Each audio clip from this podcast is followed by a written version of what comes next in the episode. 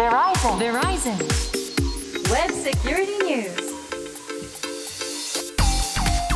ウェブセキュリティニュース通信技術企業世界最大手の一つベライゾンがグローバルな視点からインターネットセキュリティウェブセキュリティの今を伝えるプログラムですお話を伺うのはこの方ですベライゾンジャパンの森マークですよろしくお願いしますはいベライゾンジャパンソリューションズエグゼクティブセキュリティの森マークさんです。よろしくお願いします。毎日暑いですね。暑いですね。なんとかしてください。本当ですね。我々もいつもスタジオで汗かきながら撮ってますが、えー進行は私ちぐさです。よろしくお願いします。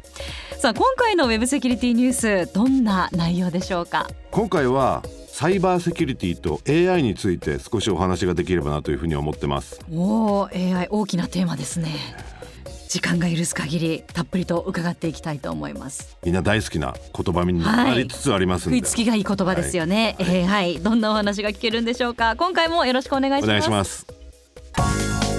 Verizon. Verizon Web Security News. さて今回はサイバーセキュリティと AI ということですがやっぱりサイバーセキュリティの世界でも AI 多く活用されていますよね。どんどん AI っていう言葉がうん、一人歩きしてるんじゃないかなっていうぐらいあのよく活用されてる言葉が活用されてます、でもあの実際にやはりたくさんのデータを人間の補助として、えー分析をして、えー人間が見て意味のある情報を出してくれるのが、えー AI みたいなものかなと。機械学習とか、あの AI とか一緒に今一緒くたになっているんですけどやっぱり AI っていうと人工知能っていうことでやっぱり言葉のまず一人歩きが顕著に見えてきてるのかなというふうに思いますね。なので例えば1日即セキュリティオペレーションズセンターのアナリストが1日に見れるアラートの数って限られてくるそれが今までの課題だったと。でも機械学習や AI といったものを使うようによって今までは人間がこれ本当に危ないの危なくないのっていうことを判断しなきゃいけなかったところをある程度補助的にこういったシステムがやってくれるとか、というところも出てきますんであのとてもいい方向には進んでいるんですけどこれからどんどんどんどんどういうふうに進化していくのかはとても楽しみだなというふうに思いますね。うんあのセキュリティオペレーションセンターにだいたいどのぐらいのアラートの数が1日で来るもんなんですか？うその、あのーオペレーションセンターにもよるんですけど例えばアラートの手前の、えーログ収集ということをしてて例えば、えっとネットワーク機器でどういうパケットが行き来しているか、で、えっとあとはセキュリティの機器でどういうことが起きているか。さらには例えば Windows のサーバー上で人がアクセスした時のアクセスログとか、そういったものを集約してあのー CIEM というセキュリティインシデントイベントマネージャーというあのソフトウェアに入れてるんですね。でそこだと一般的な企業で考える1,000人5,000人規模から考えたとしてもログの数だけで考えたら本当に数百万、数千万もしくは億に達することもあるんえでい一日？一日で。ですか、はうわい、自分無理ですね。無理です。無理。でそれをうまく分析するツールっていうのが CIEM なんですね。はあ。でそこに入って人間が例えば、えーファイアウォールのルールこういう感じだよね。ってこういうふうに入ってこられたら困るよね。っていうことを、あのプログラミングをしていって、そういった振る舞いを検知した時にアラートが上がるようになっていくんで、今までは例えば本当に、えーファイアウォールでも許可されていない通信がありましたっていうログイベントがあった場合にそれが全部バーって来てたと。であと IDS っていうイントロージョンディテクションシステム入ってこられた時に見える化する、あのーセキュリティのデバイスがあるんですけどそれも実際に1日に数万回から数十万回アラート出しちゃうんですよ。でちょうど1990年代の終わり2000年にかけて IDS が爆発的に売れ始めた時にみんな入ってきたのが分かるようになるっていうふうにすごく喜んでたんですけど、あまりにもアラートが多すぎて、はい。もうノイズになっちゃって、うん。何をしていいのか分からない。でも、うんうん見なきゃいけない、うん。じゃあどうしようかっていうところで CM っていうものが出てきて、その相関分析をしてくれる。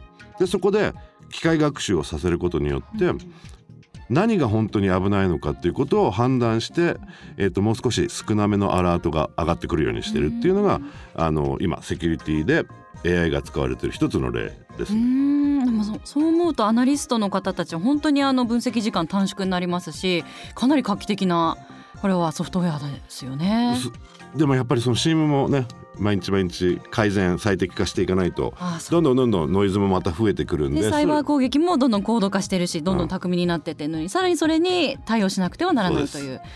はあ、日々進化を続けていかなくてはならないんですね。なのでもう本当に一回セットしてうんそれで稼働させておきましょうではなくてはい。一回セットしてるんだけどやっぱりそれでもその CM を通してもうんうるさいノイズがいっぱいっていうことがあるんですね。うんでそれをまたチューニングしたり最適化していくことによって本当の攻撃だけをピックアップできるようにはしようとするんですけどやっぱり新しい攻撃の手法が増えたり今まで思ってないようなものがはい。さらに絞ることによって攻撃が見えなくなることもあるんでうん。危険な場合もあるっていうのが一番。で結局最終的にはいくら機械学習を使っても AI を使っても人間の手を加えていかなければいけないっていうのが今の現状かなというふうにう思います。ん。例えば CM は今は AI に分類されるんですか？それともまだ機械学習の類なんですか？どちらかというとやっぱり機械学習の類なのかな、自分で考えるっていうことはしないないです。もんね、あの基本的に過去にあった事例とか情報をもとにそれに似ているとか似ていないとかそういう基準で判断していくような感じなんですか、まさにそうですね。なのでうん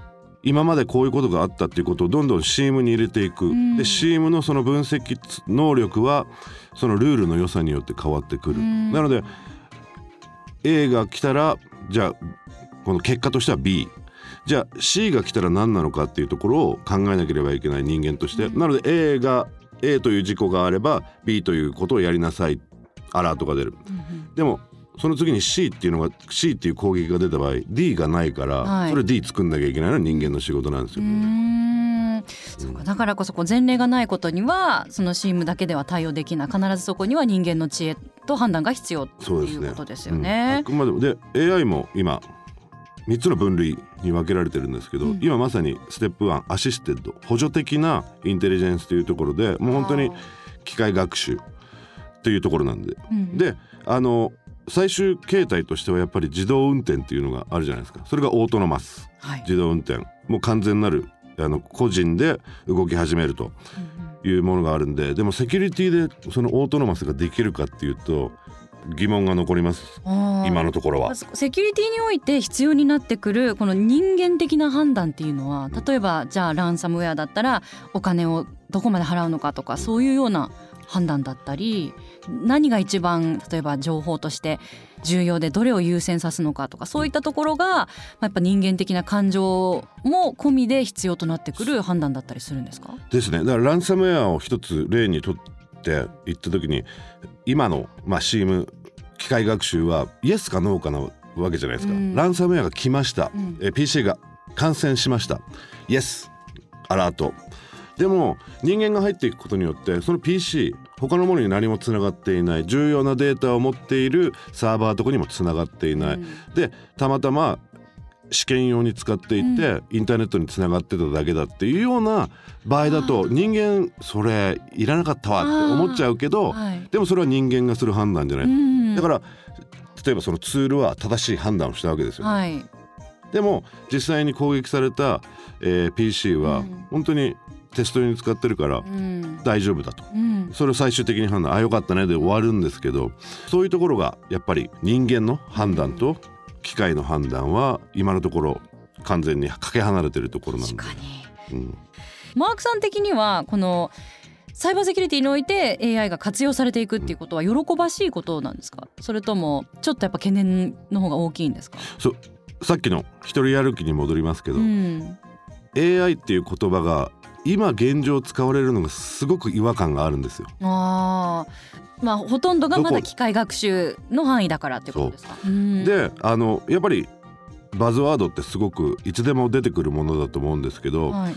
今 AI っていうのがバズワードになっててでもういろんなところでピックアップされてるから、うん。AI って言っとけば売れるだろうっていうところももちろんあると思うんですよ。でそこはすごく否定派です。あ AI に関しては。でも引き金も AI 投資とかもう食いついちゃいました私。だって AI だったら間違いないでしょ？冷静に分析してくれるんでしょ、ちょっとやってみようとか思っちゃいます。思いますね。でも実際に AI じゃなくてあくまでも過去のデータを蓄積したものを見て 機械学習させてこの株はこういうふうに動いてきたから多分こういくだろうっていう情報を渡してくれてる。でもそれはすごく重要な情報じゃないですか、うん。まあでもそうだね AI って呼ぶなっていうのが自分なんですよね。機械学習投資ですよっていうことか データ分析投資データ分析投資なんですね。データ分析投資って言ってもねねあんま、ね、かっこ悪いですもんね。そうなんですよ。AI って言うからなんかあってちょっとなるんですよね。これいいじゃん。あー言葉に踊らされてるのか、でもセキュリティで重要になってくるのがさっきも話しましたけどやっぱりたくさんの情報を補助的に洗い出してくれてその中から本当に例えばセキュリティに必要な情報を持ってきてくれるツールとしてはすごく重要な立ち位置にあるのかなっていうふうに思いますしあとはあのこれからどんどんどんどんマルウェアの進化が進んでいくと。はい。去年も2021年えーっと13億種類の新しいマルウェアが発見されたと。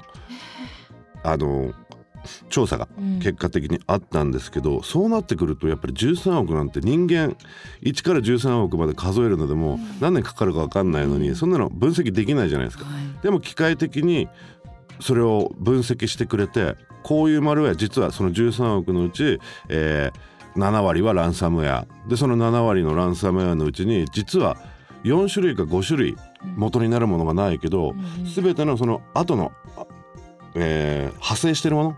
亜種ですね。は少しだけコード変えて、えー世に送り出してるから、うん。そういう分析をしてくれると、うん。すごくこっちとしては楽になるわけですよね。でその分析結果じゃあ今まで例えばアンチウイルスで、えーランサムウェアをえー検知してくれてたと。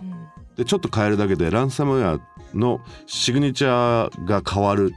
そうすると今まで通常のアンチウイルスっていうのはシグニチャーベースって言っていくつかの、えー項目に、えー当てはまった送ってこられたものを例えばマルウェアランサムウェアとして、えー検疫してたりしてたんでどちらかというとそのシグニチャーがちょっと変わってしまうとアンチウイルスでも止められない時がある。うんじゃあそれをうまく機械学習を使ってデータ分析を使うことによってアンチウイルスの性能も上がっていく、なぜなら分析を会社の方でしてくれてでそこで新しいシグネチャー新しい検知方法をアプリケーションにダウンロードしてきてくれるんで、すごく重要になってくるしあとはもう本当に日々セキュリティのあの業務に携わってるエンジニアの方テクニシャンの方アナリストの方管理が可能になってくる情報量になってくる。うん。っていうことは人間の得意としているやっぱ臨機応変にものを考えて、はい。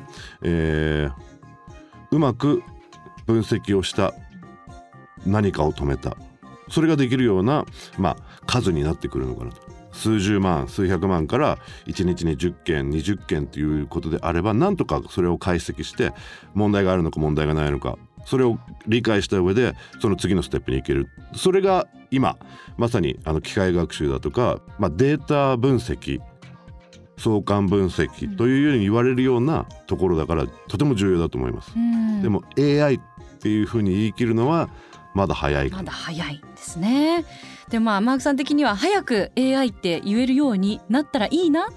ですか？いや怖いお。イメージがあるんですよね AI について。おーそれは子供の頃に見た「ターミネーター」という映画で はい。スカイネットって出てきたんですけど人類滅亡をさそうとしてるはい。AI ですよね、まさに。なるほど。ああなるかもしれないです。あともう一つ最近1990年代の後半「マトリックス」でも AI じゃないですか。ででも AI はうん。人間を守るためにこの行動を今起こしてますっていうふうにうん。スカイネットもはい。マトリックスうもん。思ってるわけじゃないですか、んでも自分たちにとっては人間としてはうん。うんちょっとちょっと待って。おなんで俺たちが殺されなければいけないの？そこに行かないようにしてほしいな、えーそうし行かないようにするのはでも多分あのマークさんたちの業界の方たちの あの日々の多分 研究と開発にかかってるっていうことですかね。管理と。そうともい考えますしあとはやっぱりあの哲学者とか倫理学者。的なことがまたねそういうところが入ってくるんで、入ってますかやっぱりすごく重要になってくると。うん人工知能イコール A プラス B イコール C だから C プラス B も A っていう風に考える。なんかすごくロジカルに考えるんじゃなくていやいやちょっと待ってよと。人間的な考えになった時にやっぱり感情だとかうん。自我だとか相手に対する思いやりだとかうん。気持ちっていうものが判断に入ってくるわけじゃないはい。それができるようにならない限りきついのがあるそっか。絶対に人に人を痛い目に合わせちゃいけない。えでもボクシングやっていれば殴り合いえができる。でも痛いじゃないですか。それはちょっと AI には区別難しそうですね。だからそこが重要になってくる。人間的な倫理とかうん。モラルあとはもう本当に文化的なこととかもありますしねうんカルチャーとかね。いやなんか2 3 0年後この放送を我々聞き返してどう思うのかちょっとドキドキしますね。楽しみでもありますけれども。いやまあ AI 機械学習使うメリットもね大きなものありますけれどもまあアナログデジタル両方の得意不得意ちゃんと理解してこう正しく活用していくことがいい未来につながるということでしょうかね。なので本当にデータの信頼性あとはあのどうやって活用していくかということを考えた上できちっと AI 機械学習データ分析をやっていく必要があるしセキュリティでもそれをうまく考えていかなければいけないかなというふうに思います。Web Security News さあ今回のウェブセキュリティニュースいかがでしたか？ウェブセキュリティについてもっと詳しく知りたいという方はベライゾンジャパンのオフィシャルホームページご覧ください。さあそしてこのプログラムの地上波版ともいえます。マークさんが出演するインター FM デーブプラムショー。こちらは月に1回生放送でお届けしています。次回のマークさんのご出演9月16日金曜日。だいたい夕方の5時半ぐらい5時半から出てます。ですね。はい、えー、なんでぜひチェックしてみてください。その他マークさんイベントなどは？はい、えっと10月5日にえっと毎年行っている DBIR ライブの2022、はい。えー開催いたします。